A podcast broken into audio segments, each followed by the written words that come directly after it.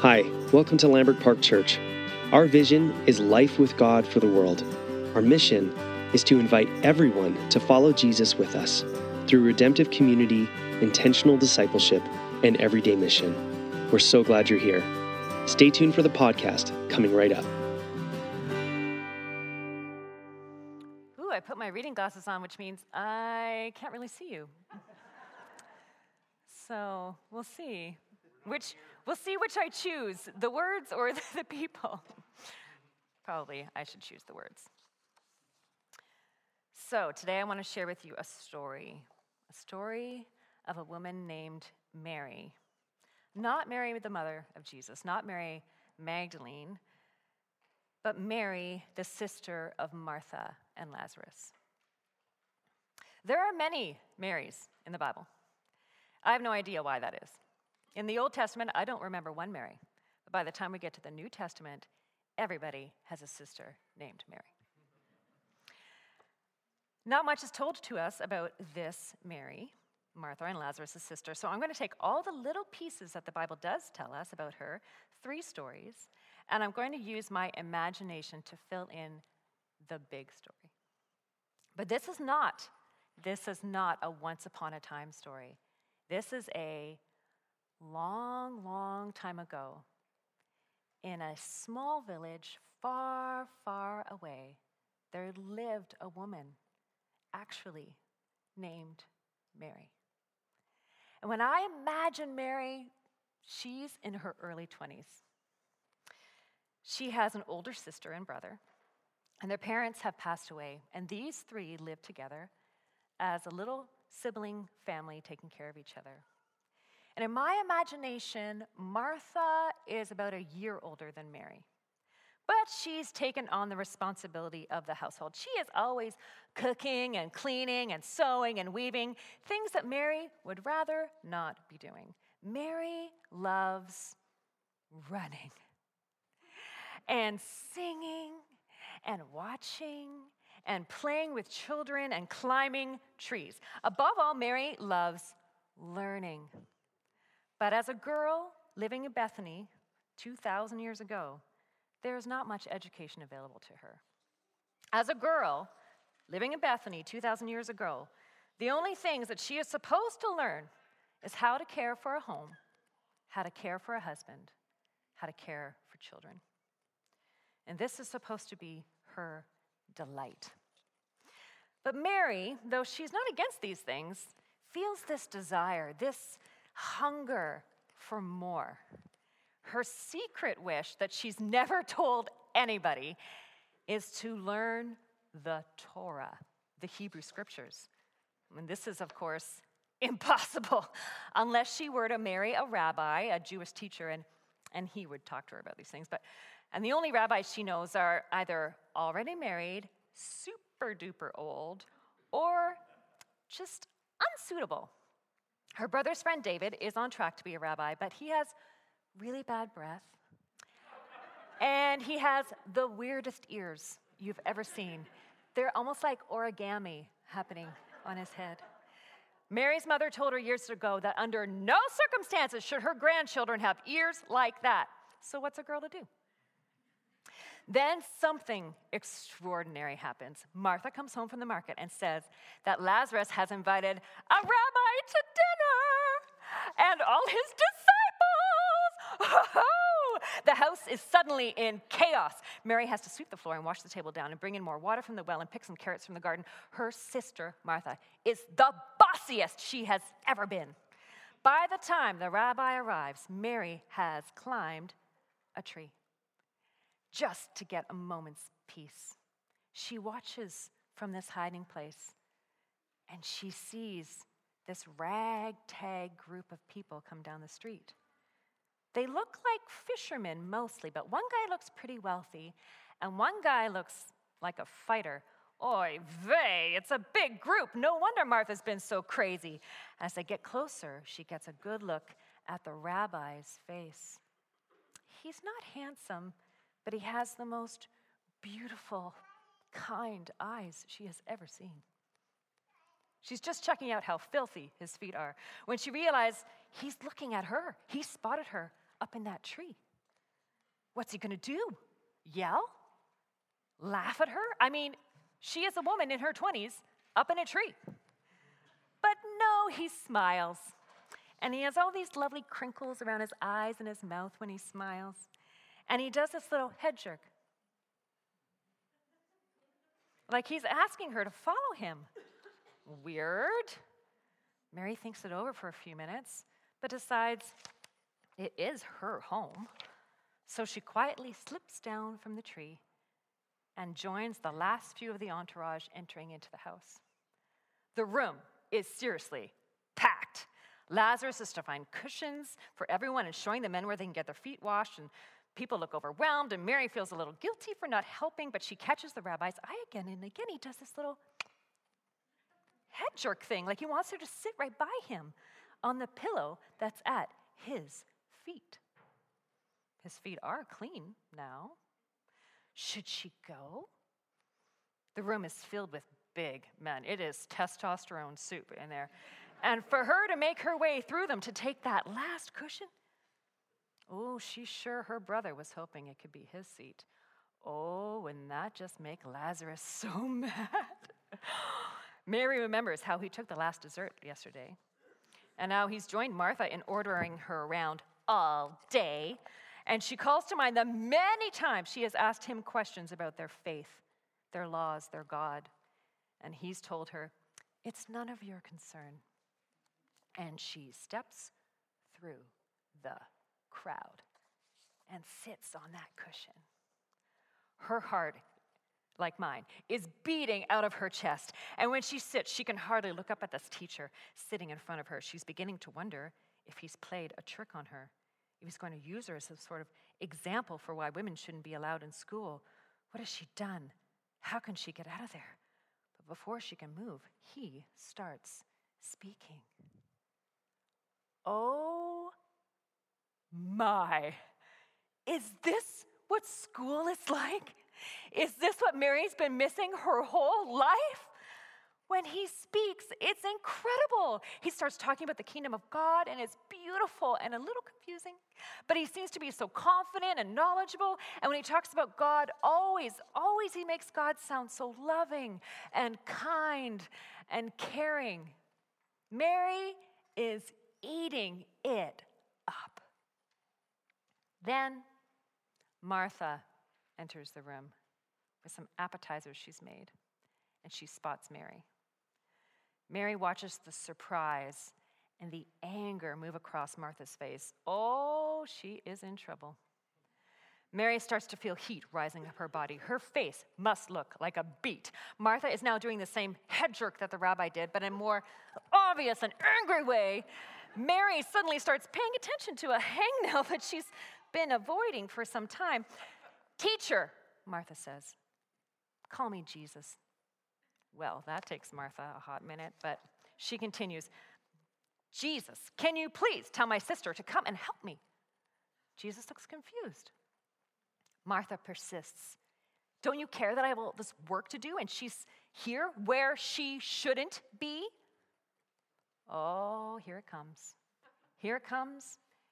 Mary feels waves of shame rolling over her. She will never live this moment down. Never. How could Mar- Martha be so cruel? She knows that Mary's been dreaming of learning her whole life. And yet, how could Mary be so cruel, leaving all the work to Martha? What is Jesus going to say? Martha, Martha, you are worried and upset about many things, but few things are needed, or indeed, only one. Mary has chosen what is better, and I will not be taken from her. The room stops. What just happened? Did Jesus really just say that Mary should be able to learn? Did Jesus really just say that Mary has made the right choice, sitting surrounded by these beefy men, ignoring what she's been told is her duty her entire life? I mean, if there was ever a time when a rabbi was set up to wax eloquent on the duties of women in the kitchen at home, this was it. If there was ever a moment when Jesus could confirm the thousands of years of traditional gender roles, this was it. Shock is on everyone's face. The man beside Mary sucks in her breath. Someone in the back coughs. Probably Peter. Now, Martha is turning beet red, but Jesus is looking at her with such compassion and kindness he takes one of those stuffed olives off her tray and pops it in his mouth. Mmm. He grabs a handful and shoves them in his mouth. It's obscene. There's oil all down his face. But he's chewing and he's smiling and he looks up into Martha's now laughing eyes and says, Delicious.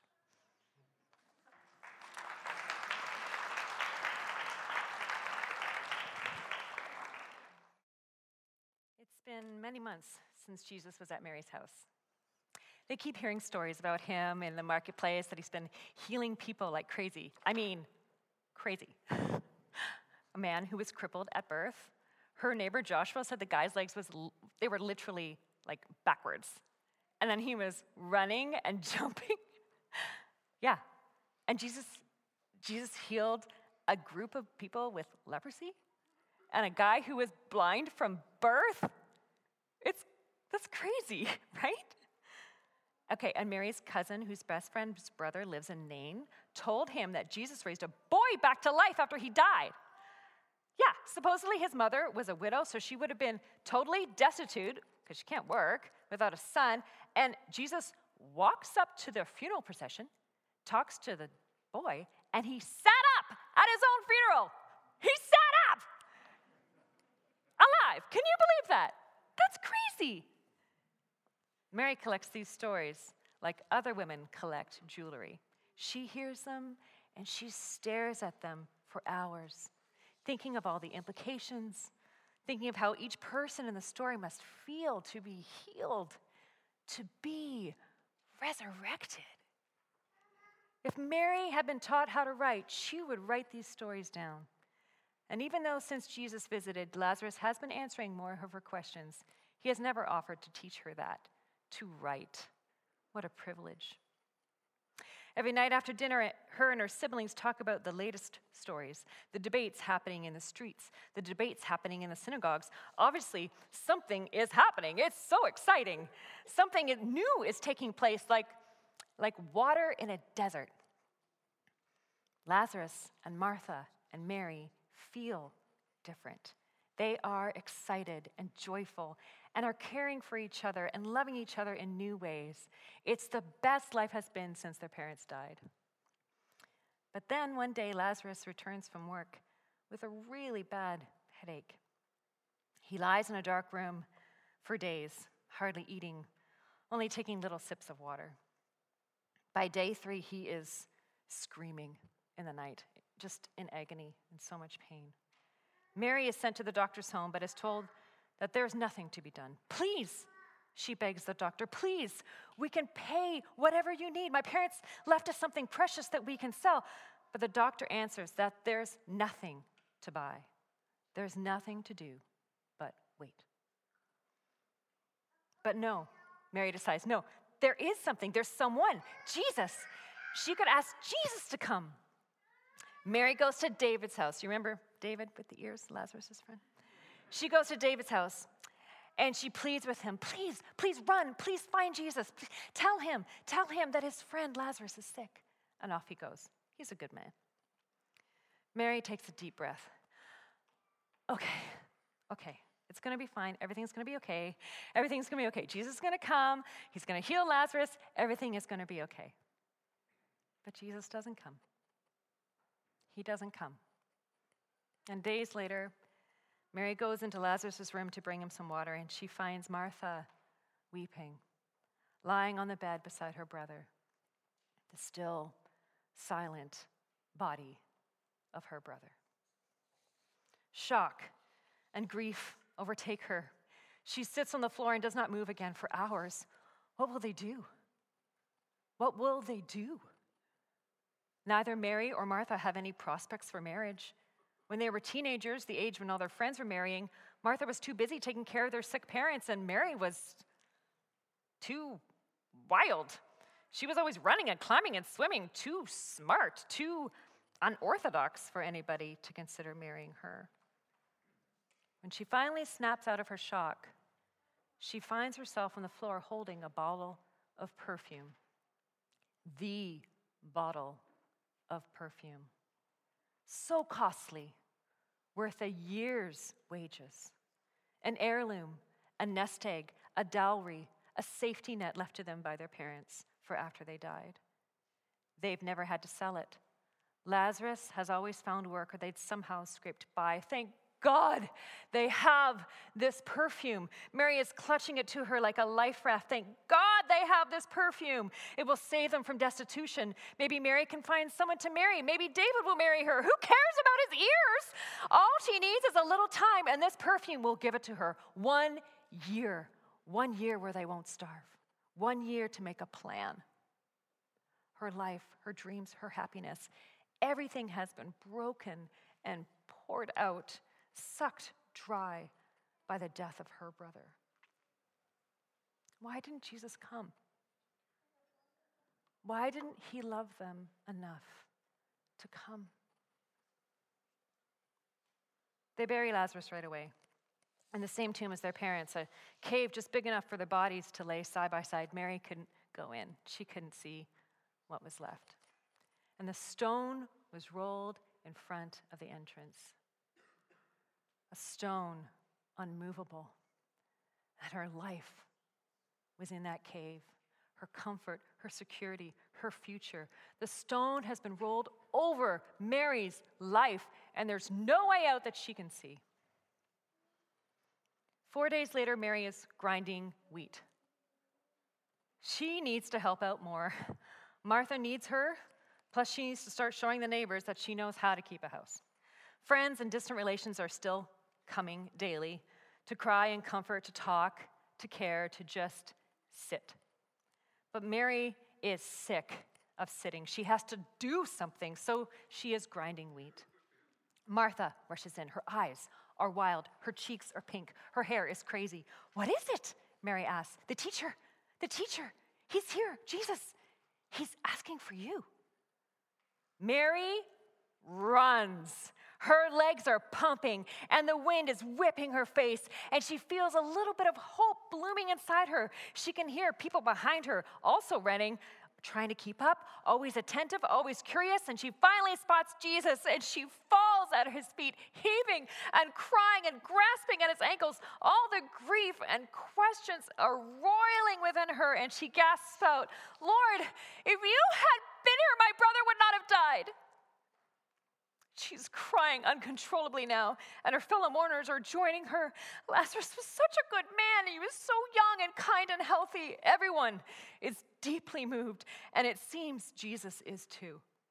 His voice is rough and pained when he asks where the tomb is. Mary's cousin comes and helps her up as the crowd moves towards the burial site. They haven't even arrived yet when Jesus starts crying. I mean, he's not just tearing up, he is He's stopped walking. He's bent over, hands on his knees. He is blubbery and loud. And everyone around starts saying, Wow, he must have really loved this guy. But others are voicing that dark thing that's deep inside Mary. If he loved him, why didn't he come? Couldn't he have healed him? He healed that boy that was blind from birth. Couldn't he have healed him? Why didn't he come? Mary is tearing in two. One half of her is so moved by the weeping of Jesus, the other is so angry that he's just standing there crying. Please stop crying, she thinks. Just fix this. Jesus looks up, he looks right into her eyes and nods his head. Off they go. They keep moving, finally making it to the tomb. There's the stone. It is huge, it is unmovable, like death. Jesus starts crying again. The tears are streaming down his face, soaking his beard. But finally, he pulls himself together and says, Take away the stone. No one moves. There's just the sound of sniffling and incredulity, gasps and mumbling. And finally, Martha steps out from the crowd practical, competent, responsible Martha. Where does she find the strength to speak? She approaches Jesus like he's a wild animal. Slowly, cautiously, but Lord, she says, he's been in there for four days. Four days. By now, the smell will be horrible. Jesus says, Did I not tell you that if you believe, you will see the glory of God? Jesus walks up to the stone and he starts pushing. Mary can see a number of people are stepping back, a couple are running away. Some of Jesus' disciples are pushing now too, especially those big fishermen, and the stone is moving. Mary takes a deep breath and holds it in. Her whole life feels suspended. She remembers some of the things that Jesus taught her while she sat at his feet. She remembers the Father he talked about, this God who was so kind and compassionate and loving. And she feels like every moment she has ever lived, all the time she has run and climbed and swam, all the dreams in her head and her heart, everything is converging on this moment. Is God real? Can God be trusted? Can Mary trust a God who obviously did not listen to her cries for help? Does he even hear her? Jesus is speaking, looking up at the sky, and Mary looks up too. Father, I thank you that you've heard me. I know that you always hear me. But I said this for the benefit of the people standing here, that they may believe that you sent me. Mary looks at Jesus and he is staring right into her eyes. Lazarus, he yells, come out. Mary can't look. She can't watch. She just keeps staring into those beautiful eyes until she hears the gasping and the screaming. And there, there's a man climbing out of the cave. He's climbing out of the tomb. He's wrapped in the cloths that Martha so lovingly prepared for him. He smells like the myrrh that the cloths were soaked in. It's Lazarus. He's alive. He's alive. Take off the grave clothes, Jesus says, and let him go.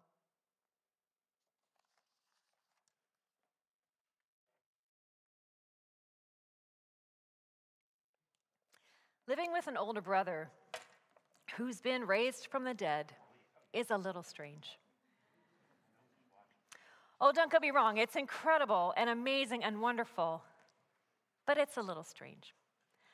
After Lazarus walked out of that tomb and had a bath, he spent a long time talking to Jesus in the backyard. She could hear them laughing from inside the house, and man, it was so tempting to eavesdrop. But Jesus said, give them some privacy, so she doesn't know what they said. Anyways, ever since then, there have been a few major differences in Lazarus. First, he has enough work to last for years, since everyone wants the miracle man to do the job. But he doesn't seem to care. He goes to work, he puts in his hours, and then he comes home. There's nothing frantic or anxious about him anymore. And Mary doesn't think it's just because his business is going so well. The business seems to have very little to do with it. He just moves in this calm manner, so different from pre death Lazarus, always stressing over the next meal, working late, running from this to that. Resurrected Lazarus seems like he's always got time to spare for a chat or to notice a bird or to play football. It's strange. And second, he seems to laugh a lot. I mean, a lot. Martha gets upset about something, he just laughs and tells her not to worry. Mary climbs a tree, he just laughs and climbs up there with her. The door broke. Literally, the hinges snapped off the other day, and he laughed and said, Looks like we've got another window. It's weird. and Mary loves it. She loves Lazarus fiercely. She can't get enough time with him. And although he never talks about the days when he was dead, much to everyone's disappointment, he talks about everything else with her. He's teaching Mary and Martha to read and write. And they spend hours and hours talking about what he has learned about God, what God is like, what God cares about. Lazarus walking out of that tomb was a mind blowing miracle. But the miracle keeps happening every day for Mary. Passover is coming up, and they've heard from Jesus that he's going to stop in Bethany on his way to Jerusalem. So Martha's had the idea of throwing Jesus a dinner party. Oh, so Lazarus made her promise that this time she would not go overboard, and he made Mary promise that this time she would help out to the best of her abilities until Jesus arrived. So the door has been fixed, and the meal prepared, and the table scrubbed, and the floor swept, and Mary is where do you think Mary is?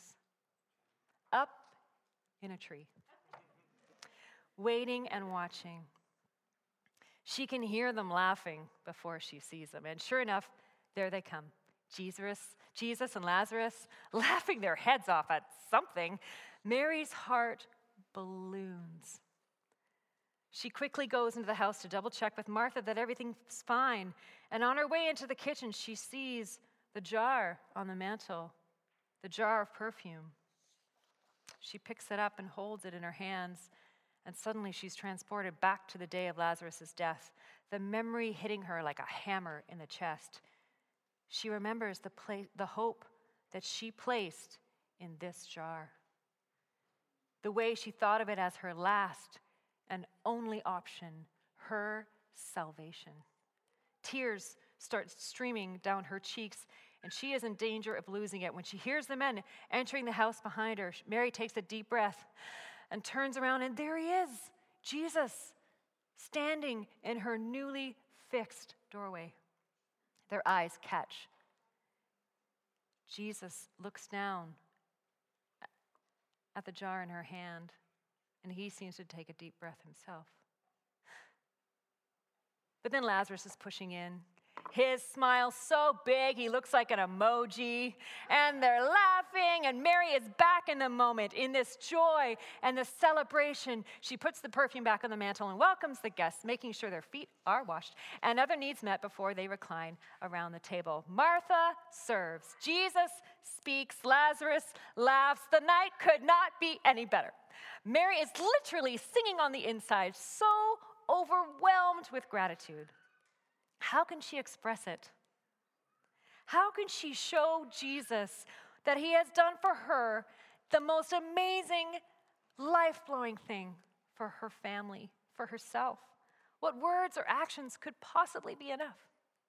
And then she sees it, the jar, and she knows what she must do something extravagant, something ridiculously extravagant exactly the kind of gratitude needed.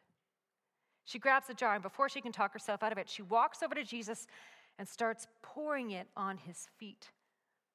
The room stops. Why is Mary always putting herself in the middle of such awkward tension? But she can't stop now. She is doing this. She is pouring out all of her false hopes, all of her weak substitutions, all of her fears and longings and plan Bs and safety nets, all on Jesus. She is weeping because she doesn't know how to put this into words. She doesn't know how to express this feeling that all of her trust and her future and her purpose is here in this man. She loves him, but more than that, she worships him. He is worthy of this, of all of this. Mary is making this little humming, sorry, Martha is making this little humming sound. Hmm. And Mary realizes she's pouring Martha's safety net out as well. But Mary knows this is the right expression of thanks. She is pouring it all. She is shaking out the last drop. Soon, a problem becomes apparent. She has not brought a towel, and the perfume is spreading on the floor on the bottom of Jesus' robe. The smell is enormous. It's like a wall of aroma moving through the house, moving out of the windows. This is getting out of hand. Quickly, she bends down and starts to wipe it up with the only thing she has her hair, her long hair. She wipes his feet with her hair and can feel and hear the displeasure and judgment coming off some of the disciples around her. This is really too much. Someone speaks. His voice is pinched and angry. Why wasn't this perfume sold and the money given to the poor? It was worth a year's wages. Mary starts shaking inside. She starts to question herself Would that have been a better sacrifice? A better way to honor Jesus? Should she have given it to the poor? Has she made a horrible mistake? But then Jesus speaks so gently and kindly Leave her alone. It was intended that she should save this perfume for the day of my burial. You will always have the poor among you, but you will not always have me. What? No. No, Jesus must be confused. No, the perfume is meant for the day of Lazarus' burial. That must be what he means. But Mary can't get these words out of her head and she can't get the smell out of her hair. The smell wafts around her for weeks. She smells it when she joins the procession of people shouting and singing and praising as Jesus enters Jerusalem the next day. She smells it later that week when she hears that Jesus has been arrested. She smells it as she stands on a hillside with other women, watching him be crucified weeping as though she could die of death and pain and suffering herself. She smells it all the next day, Saturday, and wants to rip her hair from her head or cut it off. But such work would be wrong on the Sabbath. And she smells it. She smells this beautiful fragrance when she hears the rumors that Jesus is alive, that he has been resurrected. And lately, I've been wondering could Jesus smell it too?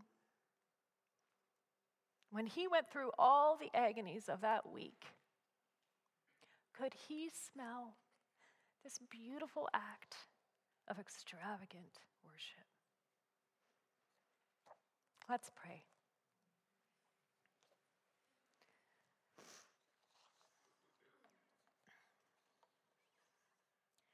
Jesus, what can we offer you?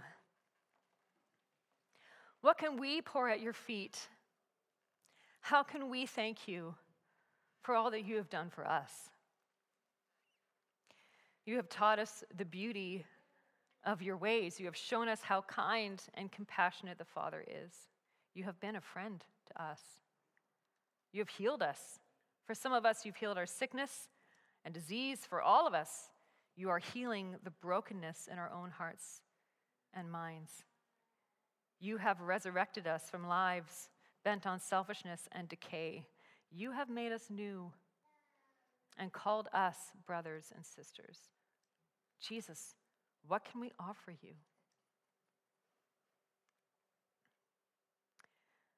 We will give you the only thing we have to give, which has all been given to us by you in the first place. We give you back our lives, our hearts, our obedience, our devotion, our love,